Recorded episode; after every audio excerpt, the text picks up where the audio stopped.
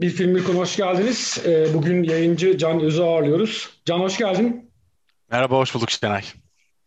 Ee, genelde buraya konuk ettiklerimle ilgili kendi sektörleriyle ilgili kısa bir giriş yaparak e, başlıyoruz. Ee, biraz böyle pandemide yayın dünyası daha doğrusu vaziyetler nasıl diye kısa bir giriş yaparak başlıyorum. Yani, öyle şey, yeni medyayı mı eski medyayı mı soruyorsun Şenay? Evet, işte sizin geleneksel değil. Geleneksel medya. Biraz hani kitaplar ne durumda? Çünkü bu böyle bir hani kitap satışları arttı, ilgi oldu. Yok aslında normal kitabı olmadı da online şey dijitale oldu falan. E-kitabı oldu evet. gibi böyle bir sürü şey dolaşıyor. Çok yani, bilgi var ama çok sıkmadan dinleyicileri de özetle e, kitabı olan ilgi aslında arttı. Bütün dünyada e, kitabın satışları belli dönemlerde ciddi oranda düştü. Ulaşım sıkıntıları ve gündemin çok meşgul olmasından özellikle pandeminin başında. Elektronik piyasada kitap satışlarında ciddi bir artış oldu. Yani sonuç olarak e, çok ciddi problemler var piyasada. Kitapçılar, dağıtımcılar, özellikle Türkiye'de şu anki ekonomik boşluk ve bunun bir türlü destek görememesinden ötürü de çok ciddi sıkıntı yaşayan firmalar var. Ama kitap piyasası e, dünyada esas darbe yiyen piyasalardan bir tanesi değil. Bunu rahatlıkla söyleyebiliriz yani. Tamam. Peki ben kişisel olarak şunu da merak ediyorum. Seni bulmuşken sorayım. Mesela şimdi can yayınları çok tür basıyor. Yani hani hemen hemen her türden e, eser basıyor. Hani edebiyatta basıyor, gezide basıyor, yemek kitabı bile basıyor. Özel bilgi var mı? Hani bu döneme özgü özel bilgi. Şu çok arttı. Eskiden aslında böyle standarttı ama... Referans kitapları olan ilgi arttı abi. Hmm. Referans kitapları olan ilgi arttı. Bu da büyük ihtimalle şey diye izah edilebilir. E, kitap evlerine ayak basış azaldığı ve e, online çevrim içi mecralardan kitap alımı arttığı için hı hı. E, ele alıp dokunamadıkları için insanlar aslında referans yani zaten bilinen, zaten long seller olan Zaten çok uzun yıllardır herkesin adını bildiği ve etrafında çok duyduğu kitapların satışlarına ciddi bir artış oldu. Bununla beraber yeni çıkan kitapların satışında hele hele yazar çok çok iyi tanınmıyorsa olağanüstü bir düşüş oldu. Yani hmm. bu e, özellikle edebiyatçılar için çok ciddi e, hayal kırıklığı yaratacak bir şey. Çünkü edebi eser biliyorsun hani hazırlandığın andan itibaren sen onu yayınlamaya artık cılk yara gibisindir ve e, bu piyasa seni bundan dolayı kötü etkiliyorsa e, teknik olarak beklemeyi de kolay kolay içselleştiremezsin. E, o yüzden böyle kötü etkileri oldu yani. Hiç şüphe yok. Anladım. Bir tür böyle şey okur risk almadı gibi biraz garanti sularda yüzdü gibi bir. Tam olarak o evet. Değil mi? Anladım. Peki. O zaman bu bahsi böyle özet olarak geçip e, filme geçelim. Sen biraz filmden bahsederek niye seçtin ve neden seçtin diye bahsederek e, giriş yapabiliriz ki e, sanırım yani yanlış hatırlamıyorsam ilk defa da bir kısa film e, konuşuyoruz. Gerçi orta orta metraja doğru giden bir kısa film sayılabilir. 30 dakikanın doğru. biraz üzerinde. E, biraz filmden bahsedelim. Neden e, Kırmızı Balon? Ya bir kere zaten film çok güzel ve filmi çok severim ve bunun üzerine birazdan konuşacağız. Ama filmin benim için özel olarak başka anlamı daha var. Ee, sen bana özellikle mesaj attığında zaten 6 Mayıs'tan birkaç gün sonraydı. 6 Mayıs hem Deniz Gezmişler'in 3 e, fidanın e, asıldığı ve öldürüldüğü gün. E, ama aynı zamanda benim babam Erdal Öz'ün de vefat ettiği gün. Dolayısıyla çok e, önemli ve yoğun bir gün benim için. E, tam da o arada Kırmızı Balon üzerine birileriyle konuşuyorduk. Çünkü e, Kırmızı Balon'un filmini izleyerek evde, televizyonda, televizyonun önündeki yatağın üstünde oturarak not kağıdında filmde gördüklerini not alıp ondan sonra da bir daktilonun başına oturup bunu kitaplaştırıp yayınlamıştı babam Kırmızı Balon kitabını. Ee, daha sonra o Kırmızı Balon kitabı yayınlandı, yayınlandı. Tabii kitap yayınlandığında da Bern Konvansiyonu tam yok. Yani Türkiye'de aslında telif anlaşması, uluslararası telif anlaşmasına daha dahil olmamış falan. Ee, ve o süreçte yayınlanabiliyordu kitap. Ama daha sonra tabii ki Kırmızı Balon'un e, eser sahibinden izin almak gerekti. Alamadık ve kitabı yayınlayamadık. Şimdi bu tabii yayınlanamamaya devam ediyor. E, ve bu üzücü bir şey. E, çünkü kitap çok güzel bir kitaptı. Dolayısıyla sen tam o gün yani bir de ben Kırmızı Balon üstüne düşünüyorum o arada kitabı biraz karıştırmışım falan derken hangi film deyince dedim ki tabii ki Kırmızı Balon. E, çok tazelenmişti anısı aklımda. Öyle. Peki detaylara girmeden yine e, merakımı gidermek için soruyorum. İzin alamadık dedim. Yani bir ulaşıldı birilerine bir varis ya da bir... Hayır aslında ulaşılamadı. Ee, şöyle ulaşılamadı yani ulaşıldı ama doğrudan eser sahibine ulaşılamadı. Konsolosluğa ulaşıldı. Fransa'daki yayıncı ve yapımcılar ve film hakkı sahiplerinin hepsine ulaşılıp e, olumlu cevap alınamadı. Reddi alınmadı ama. Yani sonuçta bir gün bir noktada bu çözülecektir. E, ama yani henüz hareket yok. Vaziyet böyle. Anladım. Umarım hani e, en kısa sürede bunu çözüp o hani o çünkü çok Kesin. da özel bir kitap yani bir film üzerine yazılmış bir kitap e, hani onun okurla buluşması da çok anlamlı olacak. Erdal Öz'ün Türkçesiyle yani okuyanlar biliyordur. O, o kadar yalın ve şiir gibi anlatır ki ki film de öyle yani. Film aslında bir şiir yani. E, ve Erdal Öz'ün dili de aslında önceden şiir yazdığı ve aslında benden şair olmaz deyip bütün şiirlerini yırtıp e, sadece öykü ve roman yazarak hayatına devam ettiği için e, aslında şiirle çok sevişir onun dili. E, çok iyi tanışır yani. E, ve onun o güzel dilinden tabii o kitabı okuduğunuz zaman e, çok etkileniyordunuz. E, yazık şimdi belki tabii ki şeylerden, sahaflardan falan yine bulunabilir tabii. Ama biz evet. satamayız. Ee, peki.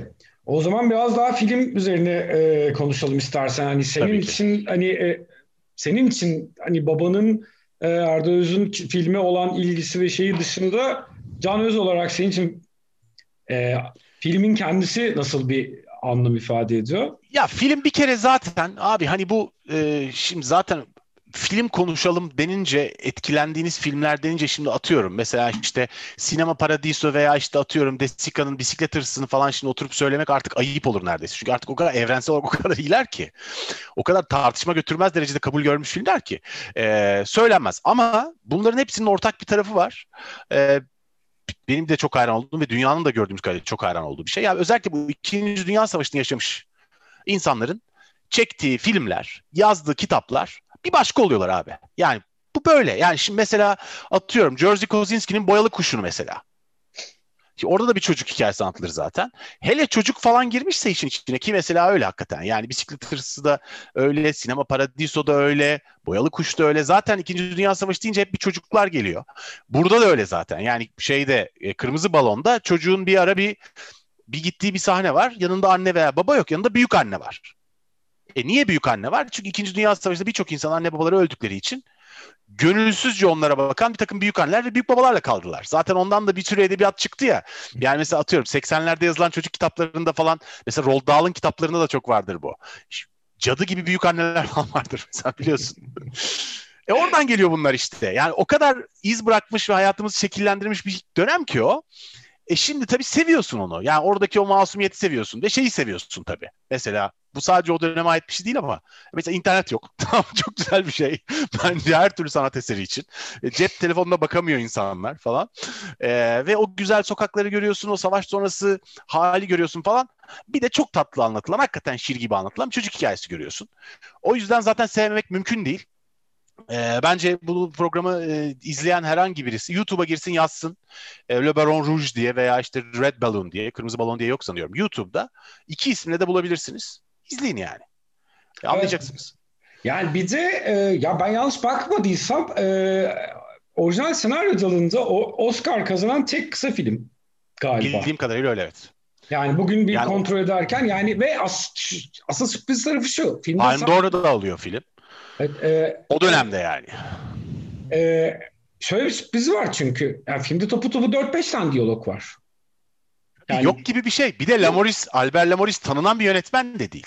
Evet yani hani dolayısıyla hani bir balonun peşine takılan daha doğrusu bir bir çocukla bir balonun dostluğu ve aslında şey çok çocukluk üzerine inşa edilmiş acayip bir şey. Çünkü yalnızca evet. diğer çocukların değil aynı zamanda büyüklerin de reddettiği bir şey o dostluk reddediyor. Bir de tabii. kurumlar da reddediyor ya okul kabul etmiyor, kilise tabii, kabul tabii. etmiyor. Aynen aynen. Ve okula girmeye etmiyor. çalışıyor balon. Çocuğun peşinden Sonra okul müdürü gidip o balonu çıkartıp çocuğu kitliyor falan. Yasaklar işte hep o duygular ya o dönem. Bir de zaten bize o dönemlerden miras kalan anlatılan okul ve eğitim sistemi de özellikle frankofon eğitim sistemi biliyorsun çok sert bir eğitim sistemidir. Yani çocuğa köpek muamelesi yapar yani. Köle gibi çalışacaksın. Söz hakkın yok. Kafanı indir, sana söylenen her şeyi yap ve düzgün vatandaş ol. Budur yani Fransız eğitim sisteminin özeti biliyorsun. Ee, ve orada tabii o çocuğun müdürle olan şeyini de görüyorsun. Eşşoğlu eşek müdür var orada çocuğa kötü davranıyor falan. Ulan ya balon var çocuğun elinde ne kız işte ama öyle. Hakikaten öyle. Ya o balon biraz şey gibi bir taraftan da. Şimdi buradan bakınca yani mesela ben filmle ilgili sonra böyle birkaç tane yazıyı okudum. Sabah izledim.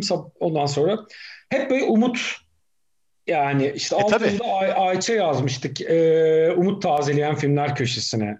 E tabii. Yani E tabi bir de 56 abi yani 2. Dünya Savaşı sonrası yani sokakların halinde görüyorsun. Yani ekonomik olarak ayağa yeni kalkmakta olan bir Orta Avrupa var. Ve e, soluk zaten ve filmde de zaten adam onu vermiş. Yani film siyah beyaz balon kırmızı bir tek. Bir de sonra daha sonra gelen balonların renklerini görüyorsun falan. E, o tabii çok güzel yani. Bir de ölmüş balon var sonunda ölüyor. Sonra şimdi izlemek isteyenler varsa şey yapmayalım. E, bozmayalım bundan sonrasını. E, ama yani o çok çok çok güzel bir yere bağlanıyor sonra. evet evet yani e, bir tür şöyle bir tarafı da var mı peki? Bana hani böyle mistik diyebilirim belki. Dini değil de biraz böyle bir tırnak içinde kaderci hani iyilik yap iyilik bul. Hani işte sen iyilik yapar çünkü final, finalin biraz öyle hani e, öyle bir tarafı da var. Ama bu dediğin gibi böyle hani böyle daha dini ya da mistik bir şeyden değil de böyle hani e, sanki böyle bir evrenin bir dengesinin olduğu ve hani sen e, bir, bir iyilik yaparsan ya da iyi olursan sonuçta ba- e, o şeyler gelir seni bulur ve seni e, iyi hissettirir gibi bir e, tarafı da var sanki. Var tabii yani güzel sonuçta hani normalde işte orada bir sokak çocuklarının kavgası var. O da tam şeyi hatırlatıyor bana zaten. Yani Paris sokak çocukları hikayesi gibi bayağı. Yani tam onlar zaten ya. O, yani o dünyanın içine gömülüp yaşanabilir bence. Ee, ve öyle bir kavga oluyor, itiş kakış oluyor falan derken ee, aslında normalde olmayacak bir şey oluyor. Diğer balonlar gelip çocuğu kurtarıyorlar. Şimdi bu yani şey e, çok zorlama gibi gelebilir bir sürü insan ama işte şiirsel bir müthiş bir kurtuluş hikayesi ve bitiş de çok güzel. Yani bir de abi çocuk gözüyle izlediğin zaman çok güzel ee, o bitiş. Ya zaten hepimiz çocukken uçmak isteriz yani. Hani derler ya rüyanda uçmayı, görmeyi artık beceremediğin anda çocukluk bitmiştir falan gibi böyle çok güzel ahkam kesen laflarımız vardır ya. Çocukluğun ne zaman başlayıp ne zaman bittiğine dair kurallar falan. Ama çok duyarız bunu. Yani çocuklukta uçtuğunu görürsün. E uçuyor işte çocuk. Yani çok güzel. Ee, şeyi bilmiyordum ben bu arada. Ee, çocuk, filmde oynayan çocuk Pascal e, adamın oğluymuş. Evet evet. Pascal Lamoris. E, bunu bilmiyordum ben mesela film izlediğimde. Şimdi seninle bunu konuşacağız diye biraz karıştırdım. İlginç şeyler öğrendim. Bir de tabii adamın bu kadar erken yaşta öldüğünü bilmiyordum. 48 yaşında ölüyor adam. E, çocuğu da çok küçükken ölüyor. E şimdi bunu da bildiğin zaman film tabii çok trajik. Çünkü o çocuğun yerine koysana kendini yani. Biz bile izlerken böyle bir hüzünleniyoruz. Hani hele çocuk değilsek artık. Ee, bir de o çocuğun yerine koy. Çok acayip yani. Çok çok trajik bir final. Evet, evet, Ve yani- anladığım kadarıyla e, bir helikopter kazasında İran'da belgesel çekerken e, nedir? E, Aşıkların Rüzgarı diye bir belgesel çekerken İran'ı anlatan ölüyor. Sonra anladığım kadarıyla zaten eşi e, e, bir iki tane arkadaşı da notlarından toparlayıp o belgeseli yıllar sonra yayınlıyorlar. Böyle acayip bir hikaye. E, çok ilginç bir adam. Şeyi bilmiyordum ben tabii ona çok şaşırdım. Risk diye bir kutu oyunu vardır ya. Hı. Biliyor musun? Risk diye bir Evet, kutu oyunu vardır. Çok oynadım bir dönem. Bu abi oynadım. bulmuş onu. Öyle mi? Bak işte Albert Lamoris pro- filmi çektiği oldu. 1956'dan bir sene sonra 1957 yılında Risk oyununu icat etmiş herif abi. Yani adamda nasıl bir oyun ve çocuk ve böyle bir kurgu kafası varsa yani dünyanın en iyi kutu oyununu yapmış adam. Ya riski çok böyle ulan hani bu iyi oynadığında bunu böyle İkinci Dünya Savaşı'nda görmüş birisi yapmıştır kesin falan diye. Mi? Çok belli değil mi? Düşün, çok çok çok o kadar belli ki yani bütün şeyi onun üzerine kuruldu zaten hani Kesinlikle. ittifaklar, işgaller üzerine kurulu bir şey. Ve hani, e, hani Evet. o zaman oturup araştırmamıştım açıkçası oyunun şeyine kaptırmıştım kendimi ama çok ilginç. E, Kırmızı Bolu'nun tabii e, senin de bir tanesini konuştuk şeyi tarafı da var yani çok referans verilen bir film aslında. Yani Öyle mi? doğrudan ona referansla çekilen e, Kırmızı Bolu'nun yolculuğu var 2007'de. Ha E, evet. Yani Paris'te geçiyor yine zaten. Tamam, evet. Mesela e, İlyas Süleyman'ın Kutsal Direnişi'nde belki izlemişsindir. Yok. Arafat'ın fotoğrafının olduğu işte şeyde durdurulur karakter sınırda Kudüs sınırında işte e, Filistinli şey elinde bir tane böyle Arafat'ın suratın resminin olduğu bir kırmızı balon vardır. Balon bırakır balon böyle Mescid-i Aksa'ya doğru Kudüs'e doğru gider askerler peşinden koştururlar falan böyle. Kırmızıdır o balonda mesela çok doğrudan buna göndermedir mesela. Hani böyle izlerken bir anda böyle bir sürü imaj oluştu da kafamda. Yani aslında Tabii. böyle e, şeyin referans filmlerinden de bir tanesi çok belli ki sinemanın referans filmlerinden bir tanesi. E, anlaşılır yani çok sembolik çünkü. Çok da tatlı e, ve hikayesi de maalesef e, tabii e, yani ne kadar iyi bir film olmasına rağmen bunun e, bunu becermiş bir adam hayatını kısa sonlandırmış. Ne yazık ki 48 yaşında. Ee, bu adaletli mi adaletsiz mi bilmiyorum ama Ester sahibi vefat ettikten sonra hele erken vefat etmişse daha kahramanlaştırmak gibi bir e, huyumuz da var. Bütün bunlar bir araya gelince aslında şaşılacak bir tarafı yok. Ama en sonunda en nihayetinde yani muazzam bir film. Bence tek e, önemli olan konu o zaten. E, izlememişseniz lütfen izleyin filmi. Anlayacaksınız neden bahsettiğimizi. Çok güzel bir iz bırakıyor üstünüzde. Evet evet yani e, kesinlikle böyle bir e, biraz ben de genelde programı yaparken e, böyle çok bilinen bir çok izlendiğini düşündüğüm bir filmse e, bir konuştuğumuz arkadaşa ya rahat ol hani bu film mutlaka izlenmiştir spoiler verebiliriz diyorum ama şimdi burada hani e, az izlenmiş olma ihtimalini de göz önünde bulundurarak mümkün olduğu kadar böyle spoiler da vermeye. Yani evet yani vermemeye çalışıyoruz değil mi? Ama söyledik artık olan biten her şeyi neredeyse. Evet. Ama her şeye rağmen yani biraz şeyi de merak ediyorum. Senin de hani beni çok şaşırttı. Hani ikimiz de aslında biraz böyle yazıyla e, böyle, böyle metinle teşne iz ya işimiz icabı. Ama hani e, pür sinema hissi böyle tamamen bir hikayeyi görsellikle anlat mesela. O beni çok çarptı mesela. Çok nadiren böyle şeylerle karşılaşıyoruz. Yani Değil mi? Tamamen görsel olarak ifade edebilmek bir hissi. Hiçbir şey yok hakikaten. Hiçbir ses yok hakikaten doğru dürüst. Yani sokak sesleri var ki yayından önce sen e, dikkat etmiştin onu söylemiştin bana. Dört tane mi diyalog var filmde sadece? Birkaç tane. Bir balonu bir usludur beni takip bekle yapıyor. Evet evet. Bir yerde. Bir yerde Böyle de. biri falan. Evet evet ya öyle şeyler sadece zaten. Bir de böyle e, müdür galiba al balonunu git görmek evet, istemiyorum evet. seni burada falan Doğru. gibi böyle bir e, şey e, yapıyor böyle fırça atıyor ama toplasan yani bir paragrafı falan bulmayacak böyle alt alta 4-5 satırı bulacak kadar bir e, şey görüntüsü var açıkçası. Müzikler de çok güzel değil mi abi? Ya ben o, o şeyi de çok seviyorum ya. O dönem yine birçok İtalyan filmde de olan o kemanlar, o böyle hafif dramatik böyle yükseliyor, alçalıyor. O kadar dönem ki o onun hissi. Yani bu tabii cahilce söylüyor olabilirim ama e, bu söylediğim bir şeye tekabül ediyor mu bu anlattığım şey? Niye? E, filmin filmin müziğinin çok tanıdık bir müzik olması yani o dönem ya. filmlerinde çok duyduğumuz bir müzik olması. Çünkü bir taraftan Hollywood filmlerinde de uyduruk uyduruk birçok şey duyuyoruz benzer ama bana çok çağrıştırıyor. Şimdi aklımda yok ama e, iyi yönetmenlerin o dönemlerden çıkarttıkları filmlerin müzik. Neyse çok hoş ver. Uzattım. E, müziği de çok güzel yani özetle. evet evet. Yani müziği de gayet iyi. E, ufaktan 20 dakikaya doğru geliyoruz. E, böyle e, toparlayabiliriz diye düşünüyorum. Yani ben kendi adıma e, hani sağ ol bu filmi seçten programa geldiğin için sağ ol. Bu filmi seçtiğin için de sağ ol. Çünkü böyle e, bunu bu programın bana da öyle iyi bir tarafı oluyor. İşte bir, bir hiç haberim olmayan bazı filmler izliyorum.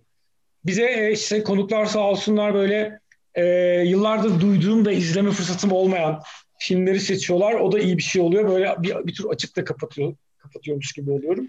Ee, e şeyi de düşündüm zaten abi. Yani 50 kere e, adı geçmiş muhtemelen senin de 100 kere üzerine konuştuğun ve bir şeyler yazdığın bir film seçmemek herhalde doğrusu olur diye e, düşünerek de seçtim biraz zaten.